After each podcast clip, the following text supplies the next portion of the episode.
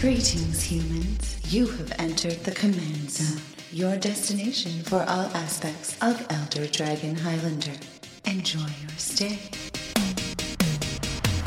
I can see clearly now the rain is gone. I can see all Obstacles in my way. Doom ba doom ba doom ba doom ba doom. Jumping the bride, jumping, jumping, jumping.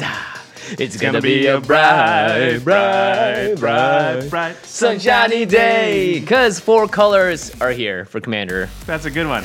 What's up, everybody? You're listening to an episode of the Command Zone. I'm your host, Jimmy Wong. How's it? It's Josh Lee Kwai. Boy, And- we're happy. Yeah, it's the time of year where we get to talk about Commander product that is officially released by Wizards of the Coast. Will it have been released yet? Yes. Sure. I think it's not. I think it comes out on the 11th. D- yes, you're right. I believe it comes out on the 11th or the 12th. So it's going to be out this weekend. Uh, all the cards have been spoiled. It's very, very exciting. Um, and we're going to be doing this for every single deck. So this episode is all about the Atraxa deck, uh, also the Breed Lethality deck. Uh, and we're going to go through and break down every single one of the decks. So if you guys want to see the other ones, the episodes are going to be coming out this week, next week, and I believe the week after. We're separating them all. We usually we used to do two in an episode, but now we're doing one per. Every single one of these episodes will cover what you need to improve the deck, what we think of the deck as it stands, uh, and also cards that we would recommend putting into it and taking out. So it's a pretty comprehensive look inside the deck. It's by no means a final comprehensive guide to upgrading it, but right. it's, It's, a like a quick upgrade. It's like uh, if you take the precon and then you just want to quickly add like 10 cards or so just to not fully tune, but just tune it up a little bit. Yeah. Uh, this is a good way to go. Uh, and it's a good over it's a good overview of each deck and sort of what the decks are trying to do because there's like there's four different new legendaries, two you know, three partners and one four color. Yeah. And so There's a lot going on in all these decks. yeah, it's like who should I run as the lead singer and what exactly is the deck trying to do? What's the strategy of the deck? This will be a good way to find that out. Yep. And a good way to purchase these decks once you figure out which one or more than one. Like if you're like us, I think you're getting all of them, right? I'm getting all Oh, of them. yes. Uh, then you're going to want to pre order them still at this point, or they might be out and you can just straight up order them from cardkingdom.com. In fact, we had a Twitter follower tweet this at us just today. It's from Crab Goddess, which is at Kawaii Crabapple. Oh, Kawaii, local. How's it? Shaka. I think That- Kauai means cute in Japanese, actually, not the island of Kauai. Oh, really? Sorry. Okay, so cute crab apple. you're right because Kauai is not even spelled right. As a Hawaiian, I should I should have noticed that right away. I mean, spelled right if you're Hawaiian. It's probably spelled right if you're Japanese. Ah, I'm just stepping. Okay, crab goddess says that moment when the C16 pre-con you want is cheaper on Card Kingdom than anywhere else. Thanks, Commandcast, for the recommendation. That's right. And you can actually buy the cards off of Card Kingdom by using our affiliate link by going to cardkingdom.com slash command zone.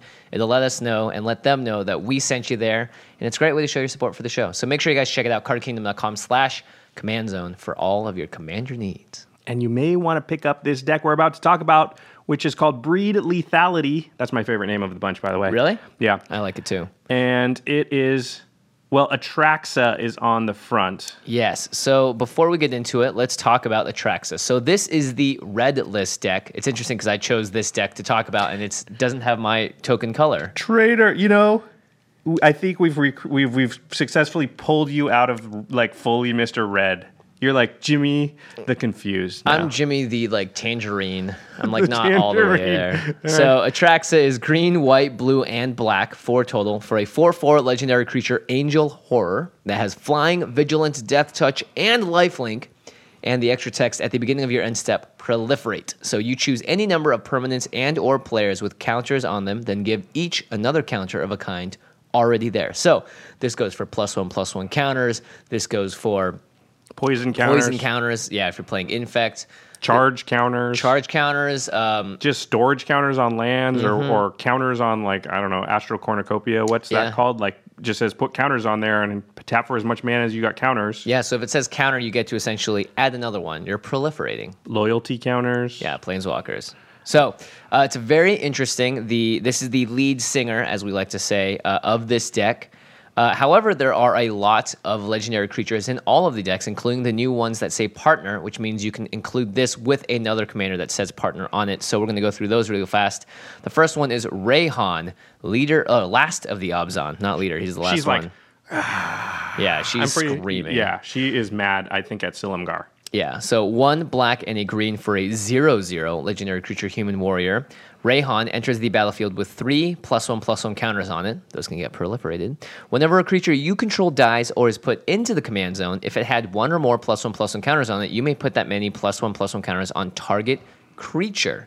So if Reyhan herself dies or any of the creatures on your battlefield dies while she is out, those plus one plus one counters you get to choose and move to somewhere else. They need to die. They can't be exiled. So if they enter the graveyard, Except for if Reyhan's your commander, uh, or a or a creature with a plus one plus one counter is your commander, then you can choose to put it in the command zone when it gets exiled, right? Mm-hmm. And it, this card is interesting because it says or is put into a command zone. Right. That's So- the only exception. Yeah. Uh, because technically you could choose to send Reyhan to the graveyard, but because it, you get to choose where they go when your commander dies, it's going into the command zone. So it has to have that extra text there so that Reyhan also triggers off her own ability, which is really neat. I wish Marchesa said that. I know, right? Uh, I don't know. if Marchesa needs to be a lot more strong than she is, but I do wish that. I'll take it. All right, another uh, another one of the partner cards is Ishai Ojutai Dragon Speaker. By the way, there's a ton of cards from Tarkir, uh, the realm of the the plane of Tarkir that are in these sets, which is really cool. Two, a white and a blue for a one. Oh, I'm sorry. Reyhan also has partner on it, which says you can have two commanders if both have partner. All right, Ishai Ojutai Dragon Speaker. Two, a blue and a white for a one-one legendary creature bird monk flying. Whenever an opponent casts a spell, put a plus one plus one counter on Ishai Ojutai Dragon Speaker So with we- partner as well. We talked about this last week. This is like Mana Gorger, Hydra, and a few other cards that are like this. Grows out of control really fast, has flying. If it's one of your commanders, will do deal commander damage. We've been asked this question a few times on Twitter. So just to- for clarity, when you have two of the partner commanders in your command zone, they actually separately keep track of their own commander attacks and their own commander damage. They don't add commander damage together, and they don't add commander attacks together. They're, Right. They keep you keep track of them separately. Yep. So Ishai is four mana for a one-one, but gets out of control very quickly. However, it's just a regular flyer. It doesn't have like hexproof or something else that I'd be looking for on this commander to really sort of take it over the top. if you want to run the partner commanders, you have to run Ishai straight out of this box because you're going to want all four colors. That's how the deck is built. Uh, and the other two are both Golgari. They're both green, black. So you'd have to choose between Reyhan and this next one. Yeah, you want to read the last one? Sure, it's Ikra. Oh, sure, give me this one. Ikra Shidiqi, the usurper. I think that's right. Probably, it probably isn't, but whatever. I mean, Ikra Shidiqi sounds right to me. It looks right too. Ikra Shidiqi, the usurper. it's three, uh, a black and a green for a 3 7 legendary Naga wizard. Has menace. 3 7 menace. Whenever a creature you control deals combat damage to a player, you gain life equal to that creature's toughness. No wonder it's a 3 7. Yeah. So, So- this obviously likes big butts, and it cannot lie. If this hits someone, you gain seven life because it's a three-seven and it has partner. But yeah, if you want to have the access to the full four colors, if you're buying this precon, and you don't want to use uh, a track set, you're gonna have to combine Ishai with either Reyhan or Ikra Shidiqi, the usurper. It's interesting because, like I said, you have to run Ishai and you have to choose one of the other two, but Ishai works really well with either of the other two. So with Reyhan, Ishai gets plus one, plus one uh, counters.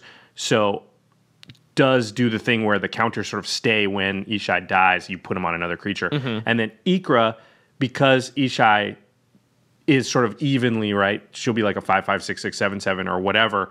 You'll gain a lot of life for the toughness because the toughness grows also on Ishai. So pretty cool. yeah, I like. I, I don't like think we're using cards. any of these though. No, I mean I think for- They're in the deck, right? They're in the deck. For me, like Ishai is just way too fragile as a one-one that has no kind of protection around it, and Reyhan is great, but after you cast her and she gets removed, five mana for a three-three with the effect on it, then seven. You know, it's just it, it doesn't work that well as opposed to just Atraxa herself that just has proliferate and she wants to beat. Just beat down super hard, and I think all these cards do a really good job of being in the the ninety nine for her. True, because Ishai and Reyhan both get counters, so the proliferate will work well on them. Uh, Ikra Shidiqi, not so much. Yeah. Not to mention if you put plus one plus one counters on uh, Atraxa, if Reyhan is out, if Atraxa dies, then you still Oh. get that ability because it's if any creature you do- control dies are always put into the command zone. So Good Reyhan point. doesn't need to be your commander for that ability to affect it. Just has to be out. Yep. Uh, there's also a couple of other uh, legendary cards in here that are reprints. Vorel of the Hull Clade. Uh, this card is one of the more, I think, powerful cards in. I, I've seen a lot of commander decks built around Vorel.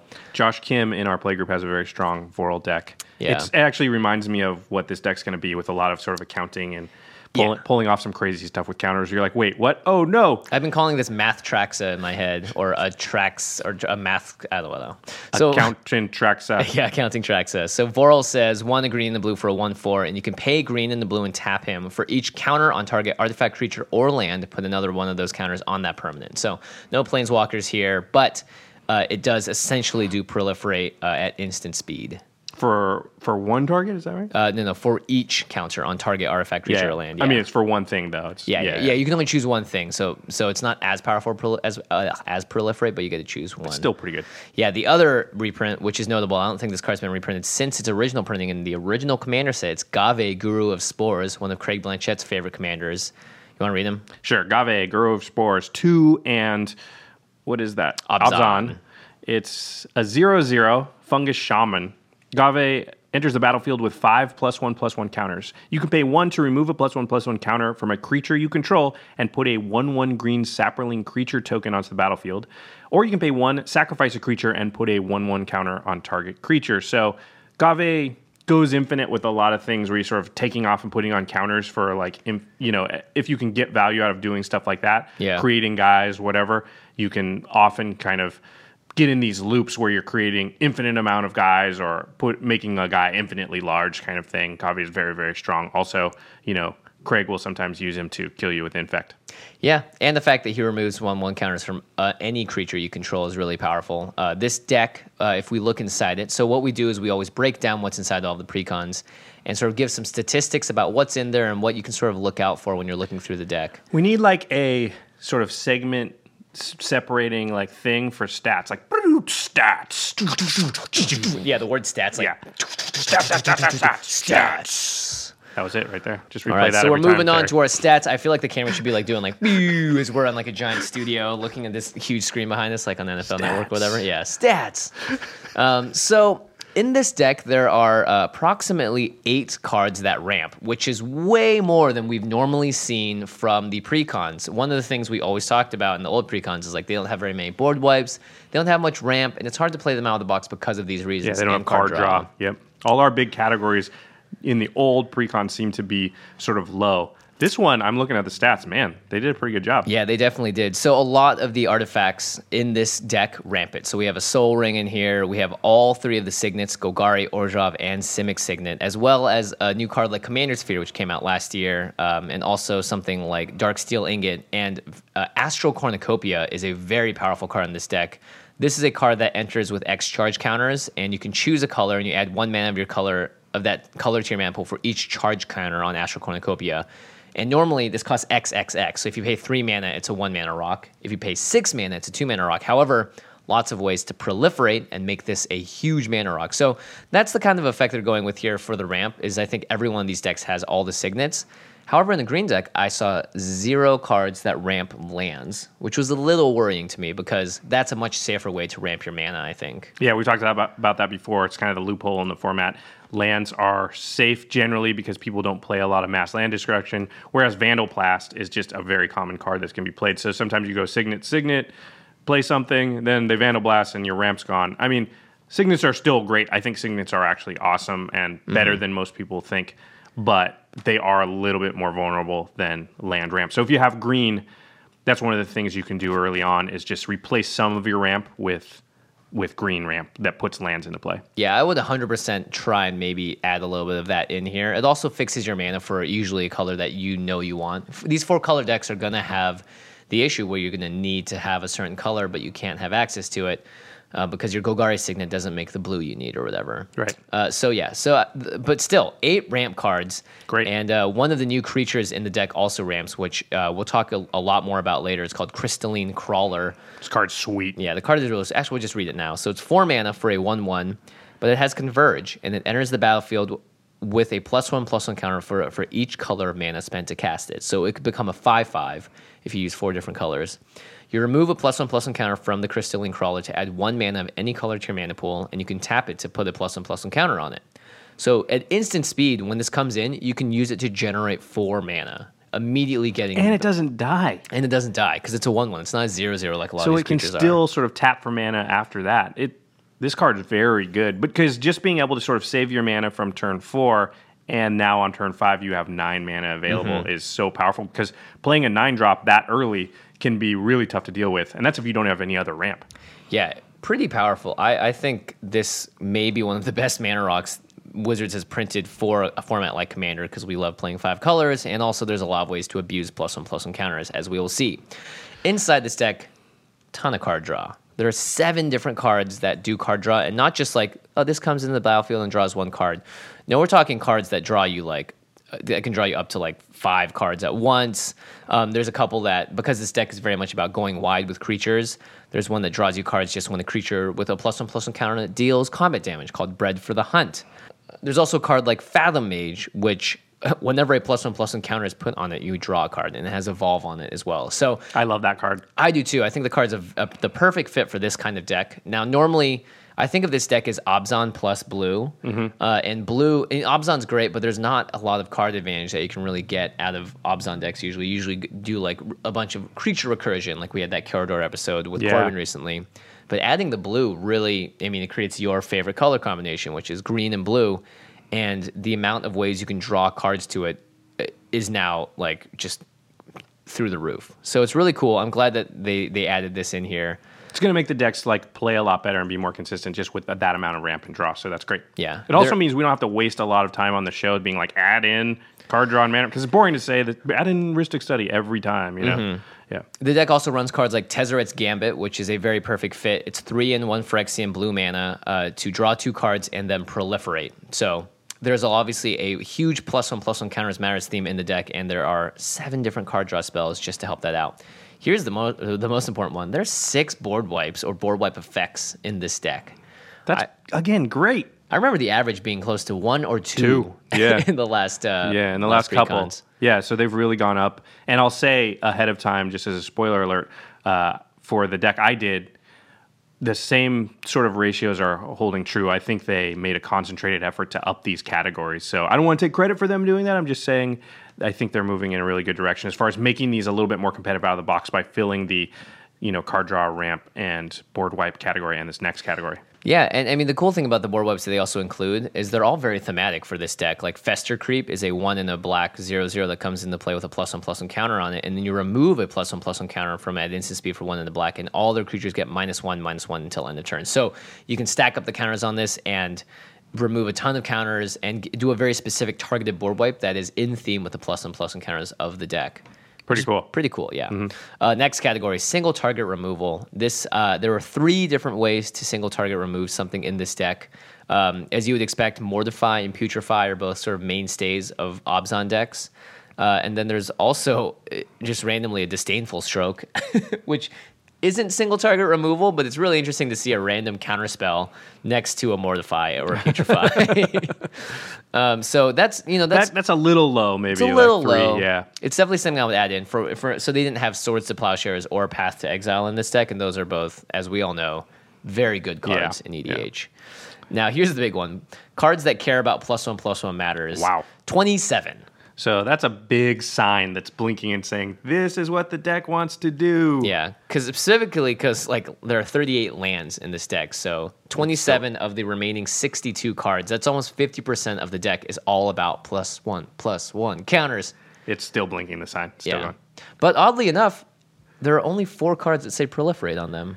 It's interesting. It does make sense a little bit though because your commander will say proliferate. Mm-hmm. So um, you always have one. You so always you don't need one. as much redundancy. I, I think four kind of feels low.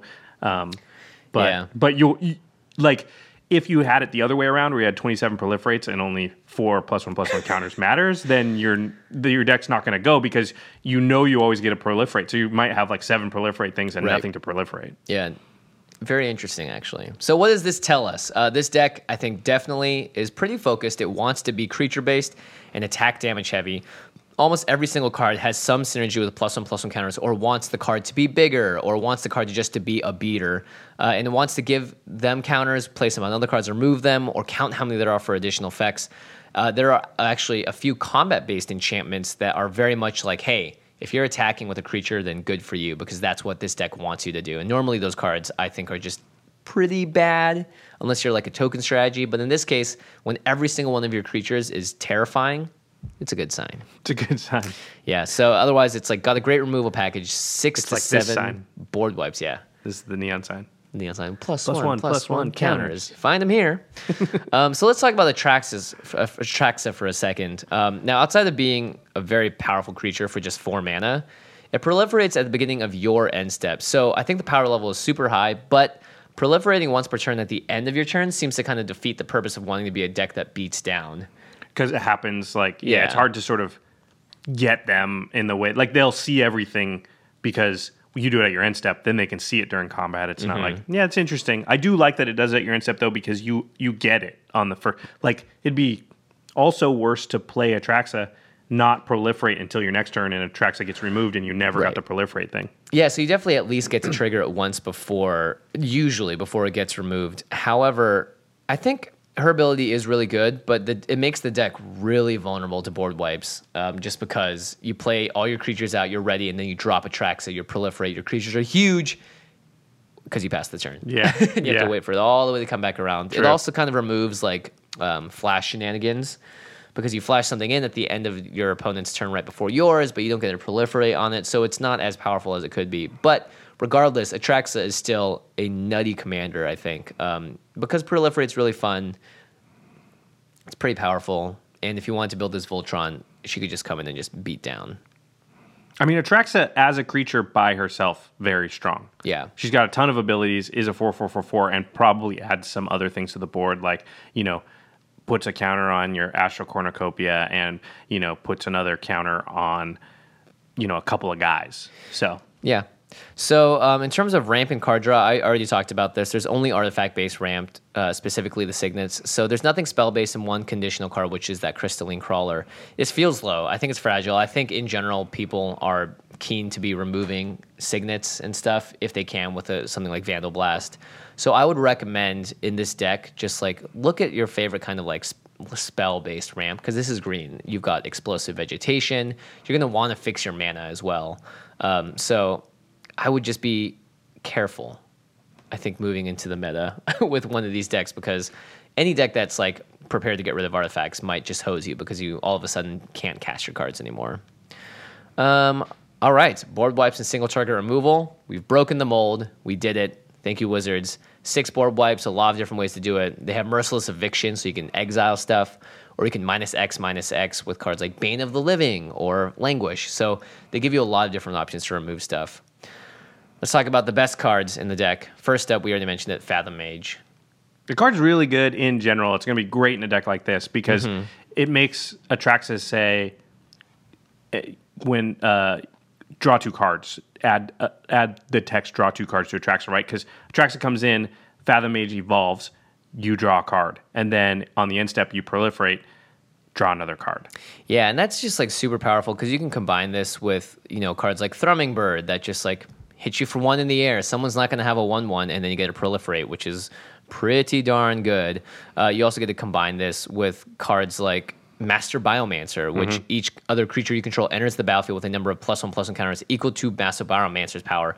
So all of a sudden you're just adding counters left and right. With Ghave, two mana, draw a card. Yeah. because you remove a counter, put uh, make a creature, then take that creature and put a counter on Fathom Mage. Yeah, Fathom Mage I think works just great as something that wants plus one plus one counters and gives you one of the most powerful effects in the games, which is draw a card. And that's why Ghave is also one of the best cards in the deck. Like this card does literal everything that you want it to. You get to make tokens to block with, or you can just pay one man to sacrifice any of your creatures if it becomes a target removal, and you get a plus a plus one plus one counter on someone else. So you can you can kind of save a creature by by having it put utility somewhere else.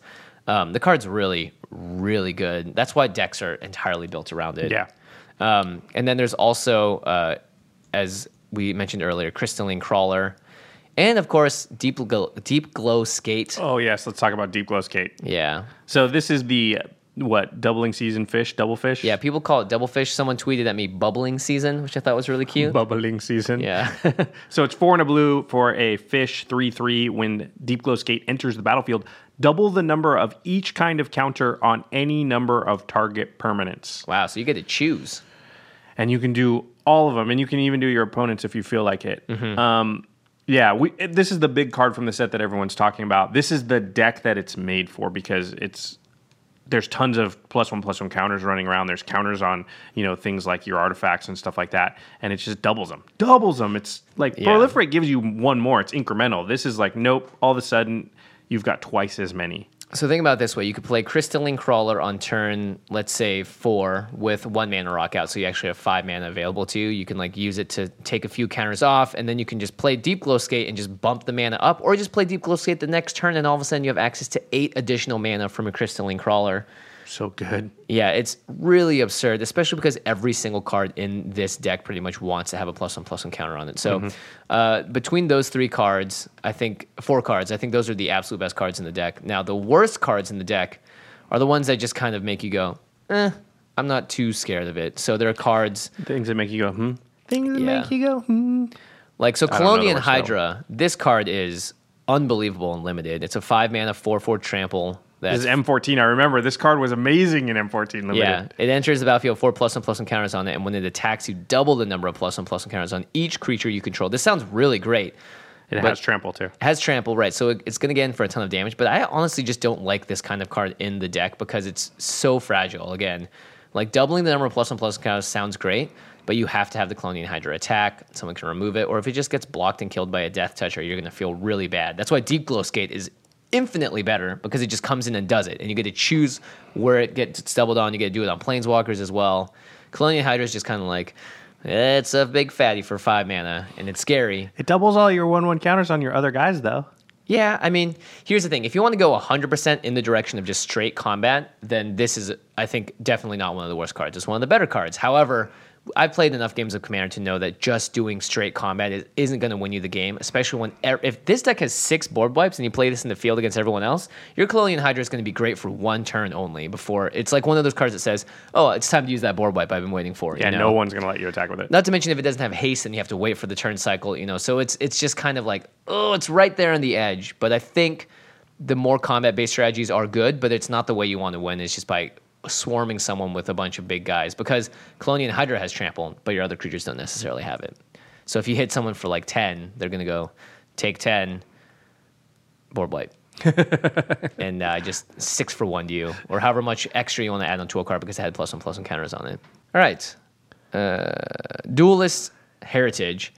This card is just puke scoop. Two in a white for an enchantment. Whenever one or more creatures attack, you may have target attacking creature gain double strike until end of turn.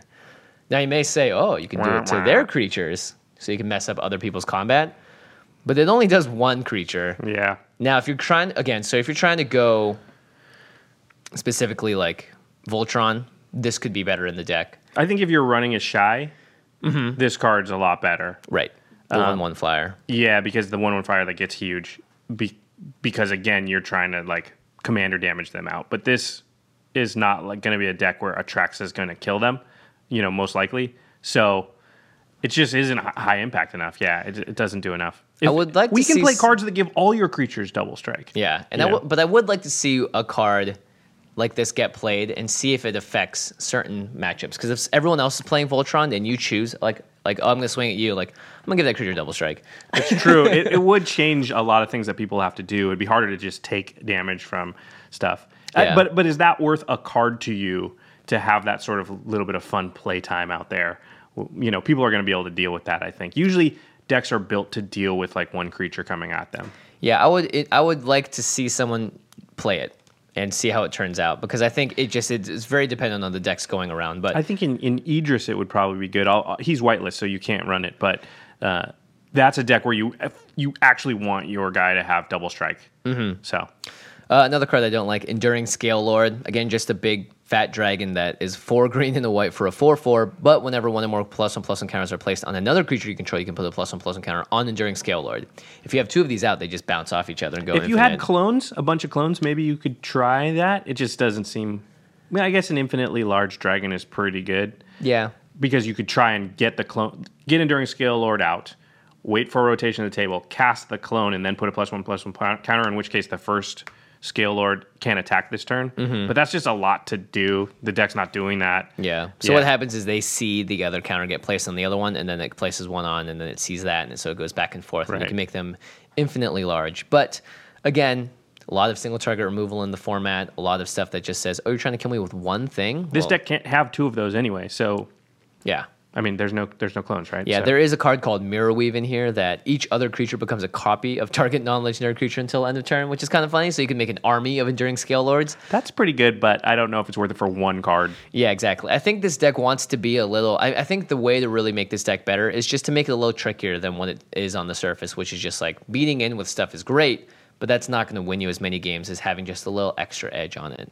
Um, notable reprints: all the lands in this deck, Murmuring Bosk, Sungrass Prairie, Underground River, and Darkwater Catacombs are all great lands for any EDH deck. The land bases from each of these are a big reason to buy all of them because you're just going to be able to build like a lot of multicolor decks. Some you know people ask me all the time. I wonder why about building mana bases for five color. You know, and how they do it without owning all a lot of the lands. Well, this will give you a lot of the important lands that you need to do stuff like that. So, yeah, I love the lands in all these decks. Yeah. So out of the box, um, I think the deck is very powerful, uh, but it's a fairly linear deck. So it wants to put guys on the ground. It wants to give them a ton of plus and plus one counters. Occasionally get some synergy by drawing off of them, and then use a card like Abzan Falconer, two in the white. Each creature you control with a plus one plus one counter on it has flying. Or Tuskguard Captain, which says the same but for trample. And it wants to use one of those guys to be a lord for all your creatures. Send them to the air, send them all be trample, and then you can run over someone and proliferate and do it again the next turn. But it feels particularly weak to board wipes as well as like prison effects. If someone just plays a ghostly prison out, this deck all of a sudden looks a lot worse against it. Um, and blue does not seem to really factor into what the deck wants has in it, right? Like it's got all these colors, but when I look through the deck, I didn't see much blue. I saw a much higher emphasis on the Abzan side of the deck. So I think the the way that I wanted to improve this deck was focus what it wants to do with the plus one plus one counters, add a few win conditions that don't rely on combat. And because it's already so creature heavy, like let's continue down that path and let's set up a board wave board state that can guarantee you a big flashy wins with creature creatures, but not necessarily in combat. So I would say because it's interesting that you say that, and if you're going to take these, we're going to probably do this and mm-hmm. play them right out of the box. You know, that's an interesting thing to know what the deck wants to do and sort of how to play the deck. So there's a couple interesting points there learned. Right, one is you have to watch out to not overextend yourself into a board wipe because it's going to be hard to recover. Mm-hmm. And two, with cards like Abzan Falconer, Tuskguard Captain, you would I would hold those cards you know, those are your secret cards that are going to suddenly out of nowhere give you the ability to attack. And I see this from newer EDH players more, which is they sort of play their card, play their card, play their card, and you see everything coming. Whereas a more experienced player would be like, okay, I put some counters on everything, and and but that's all on the ground. None of it has trample, so nobody's that scared. And all of a sudden they go Abzan Falconer attack, Yeah. on the same turn, and that's how you can sort of get around some of that board wipey problems and things like that and actually KO some people. So that might be a smart way to play this deck, which is, you know, be very aware of what you can do that's a surprise and when you need to do it. Yeah, so a card like getting a, a universal haste enabler, I think, is pretty important for this deck. Uh, so, so for win conditions, I added in a card like Marionette Master, which is uh, four black black. It just came out in Kaladesh. It's a one three with Fabricate three. So when this creature enters the battlefield, you can put three plus one plus one counters on it, or you can create three one one colorless servo artifact creature tokens. Whenever an artifact you control is put into a graveyard from the battlefield, target opponent loses life equal to Marionette Master's power. So if you have a sack outlet and you wanted to be like, all right, I'm going to try and use Marionette Master as kind of a way to win, You get her out there, you make her into like a 20 power creature with all your proliferate, and then you just sack a few tokens or find a way to sack cards with like Ghave or whatever, or you have these little servos that are lying around, or you just have a card that can get rid of sacrifice, or you know, the best Sack a part is acro- you could uh, swing in with like you can make your one one servo into like a 10 10 and just start swinging at people, and if they don't block, they take 10. If they block, they get drained 40 or whatever, you know. So I like it. Marionette Master, I think, is one of those ways to sort of get around like, hey, what are you going to do? You're not to you're not going to block me, are you? And so it puts them in a really tough position. Um, another card that I think would work really well in this deck is Jarad.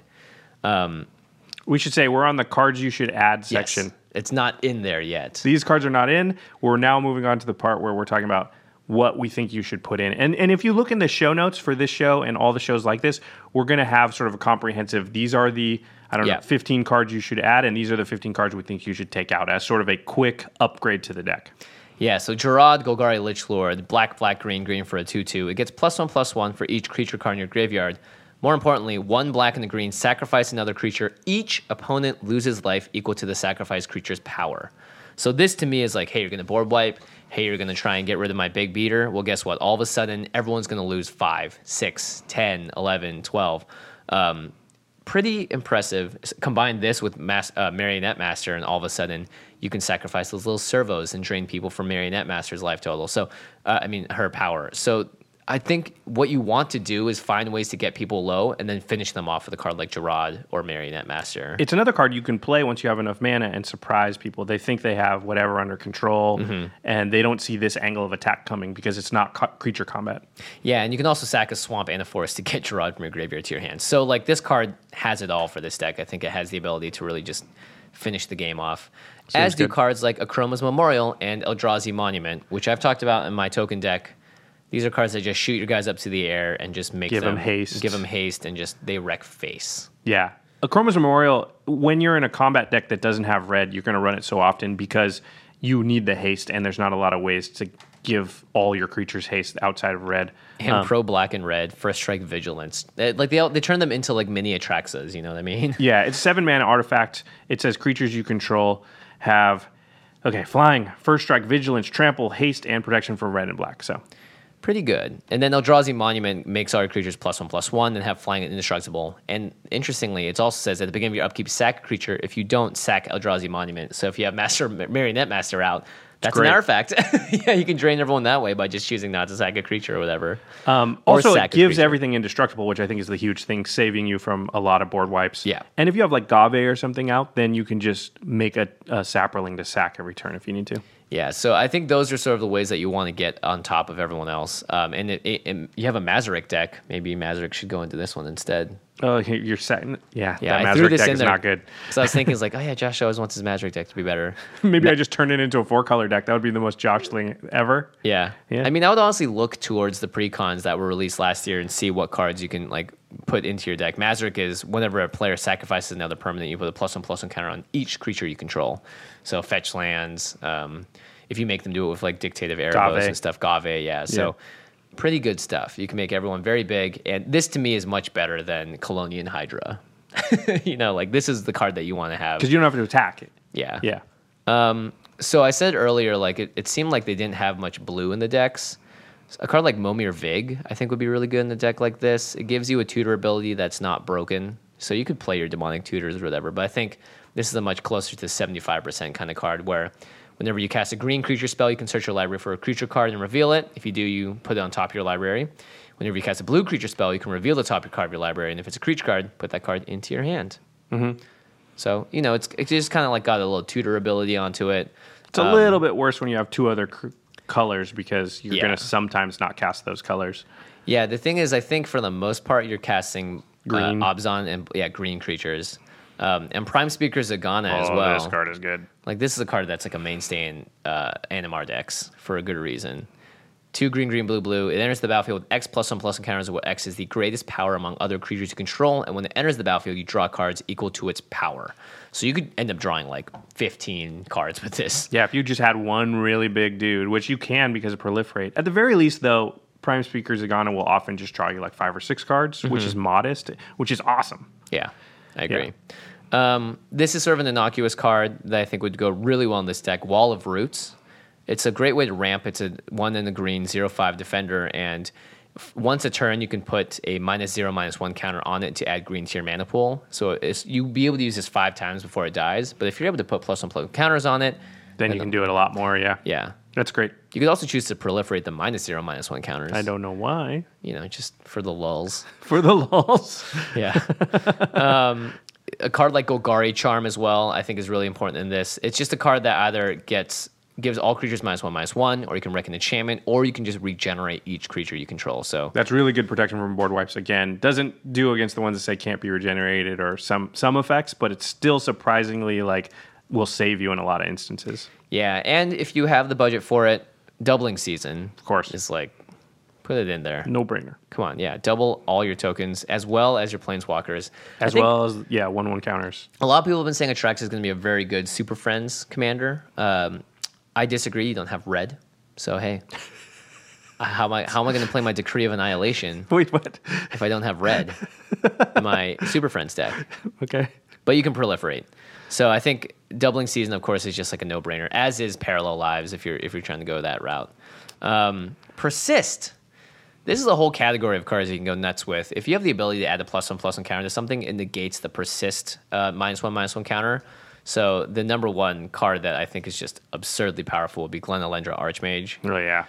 Three in the blue, it's a flyer with that's the two two, and you can play a blue to sacrifice it, and then you counter target non creature spell, and it comes back with a minus one minus one counter because it has persist. If you get rid of that minus one minus one counter, for instance, in your rune deck, you just You flicker, flicker it, it. comes back. You can And- essentially have Glen Elendra up the entire game. In this deck, you would just add a plus one plus one counter. If you don't know if a creature has a plus one plus one counter and a negative one negative one counter, those two counters counteract each other and they just both go away. So Yeah. you can basically, if you're able to add a plus one plus one counter to Glen Elendra, you can counter any number of target non creature spells. I guess any number that you have that amount Mm-hmm. of blue to, to use for. But basically, Glen Elendra in those type of decks, also in the Flicker deck, can sort of shut down the table in a lot of ways because it Yeah. can just turn off most of their non creature spells. Another way to shut down the table is Woodfall Primus, which is a 6 6 with trample that costs 8 mana. When it enters the battlefield, destroy target non creature permanent.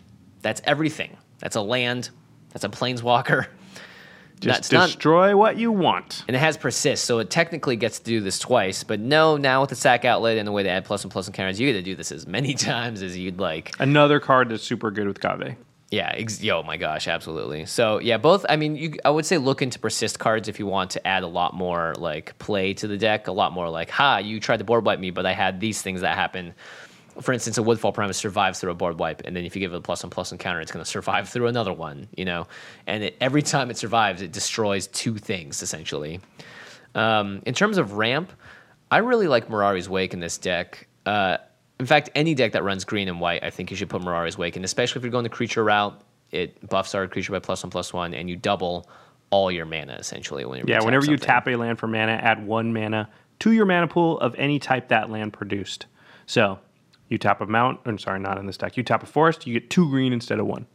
pretty good, Pretty good. pretty pretty. Good. It's one of those cards where if it lands and it lasts like two rotations of the table, that person's just probably going to win. They just have so much more mana than everybody. They're just doing so much more stuff. Yeah, and I think a big part of this deck is ramping out and getting your threats out, and also being able to draw a lot of cards and then getting them back out again. Um, Gyre Sage is like the Gaia's Cradle of this deck. Love this card. One in the green with Evolve for a 1 2. Uh, evolve, by the way, we've, we've spoken a lot. Whenever a creature enters the battlefield with greater power or toughness than this creature, then this creature gets a plus and plus encounter.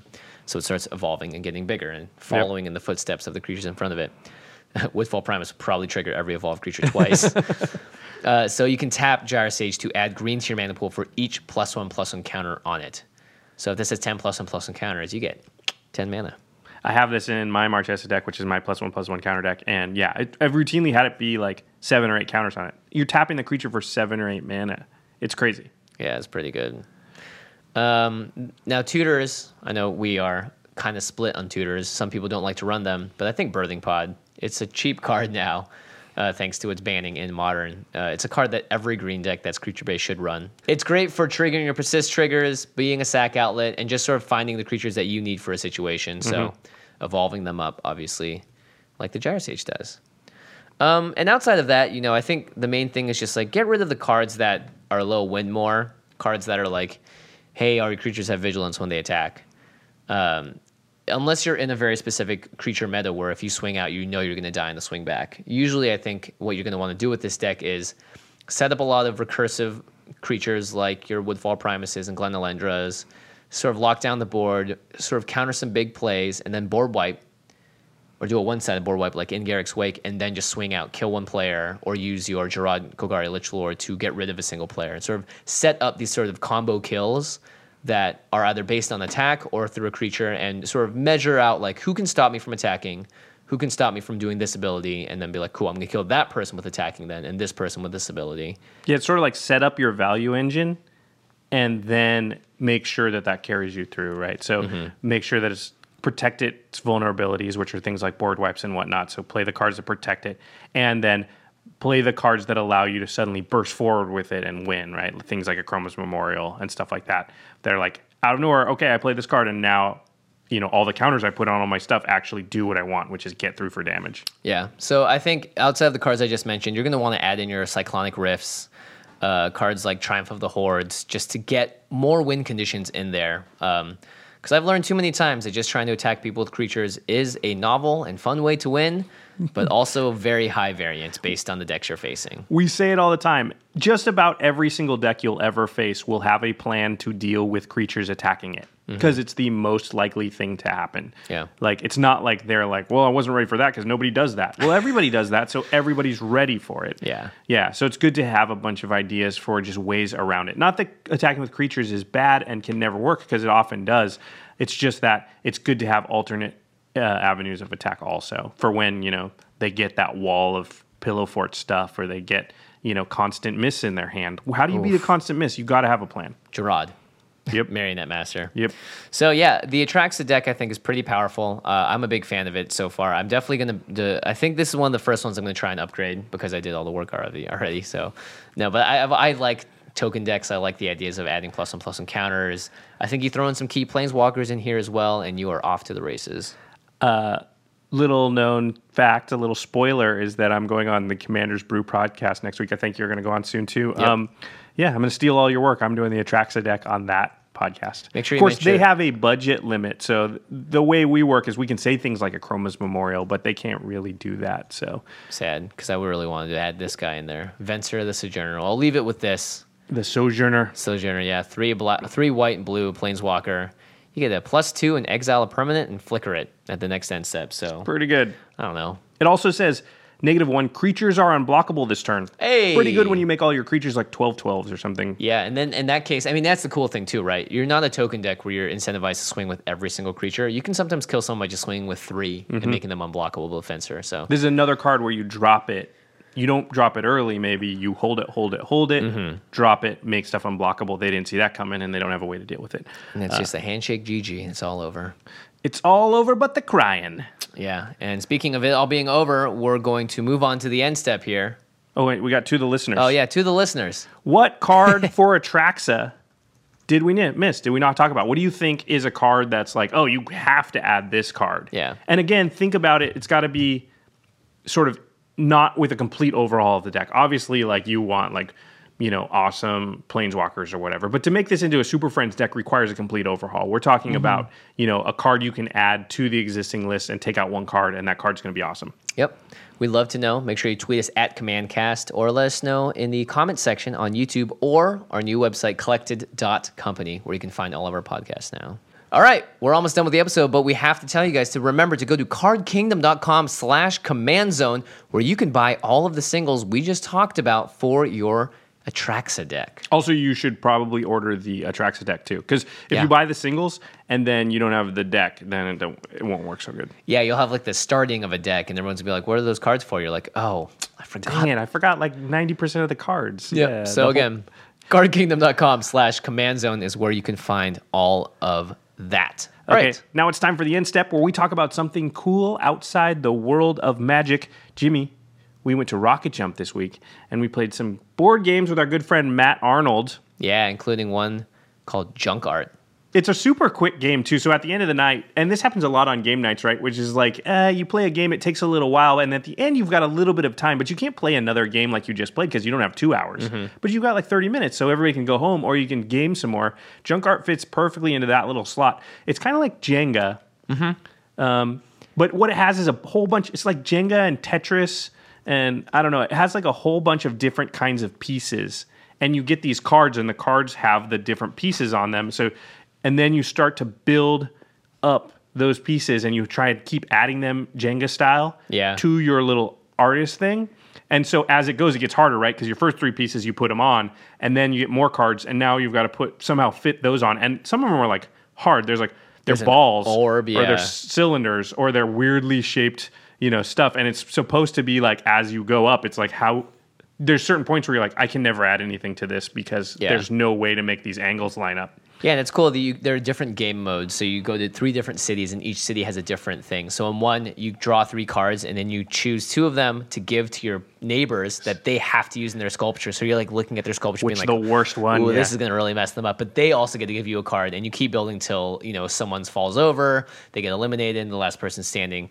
Um, You were good at this game. I was not good at this game. yeah, I played it before, and I, I I love Tetris and stuff. By the way, like some of the art of, of what th- things people have made, we'll show some in the video version of this podcast as well. But It's it's, hilarious. Yeah. it's a lot of fun. There's a lot of like, like very carefully putting things You were down. really aware of how much caffeine you've had just before that because you're like, why am I shaking so much? Yeah, but it's a great game. It's beautifully designed by Pretzel Games. Uh, it's all like real wooden pieces. So I I- I 100% would suggest this. It's two to six players. It's great. It's great for like parties, you know, um, around Thanksgiving. A lot of families get together. This is a great game for stuff like that. Oh, so Junk Art. I would definitely check it out. Yeah. Something else I would check out is the Masters of Modern podcast. Our sister podcast, Alex Kessler and Ben Bateman, they talk about modern format and all things competitive magic. You can find them on Twitter at the MMCast. You can also find them on our new website, collected.company. And our editor for the show is Terry Robertson, who does a great job again with the video podcast. Watch every card as we talked about them. Uh, it's going to be very important for these episodes, obviously. Because Lot of new cards. Brand new cards. So, yeah, check it out. YouTube.com slash the Command Zone podcast. And a big thank you to Jeffrey Palmer, as always, who creates the living card animations that help button the show and make it look so, so very cool. You can find them on Twitter at Living Cards MTG. Okay, remember there will be one more episode this week. We're going to talk about the Yidris deck, which is the whitelist deck. So make sure you tune in for that. It's going to be a good one. All right, everybody, we'll see you next time. Bye. I messed you up. I'm supposed to say thanks for listening. Yeah, and we'll see you next time. It's all over. Peace. Erase the episode. And you said bye, Erase put the up the episode. peace it's all done. Peace.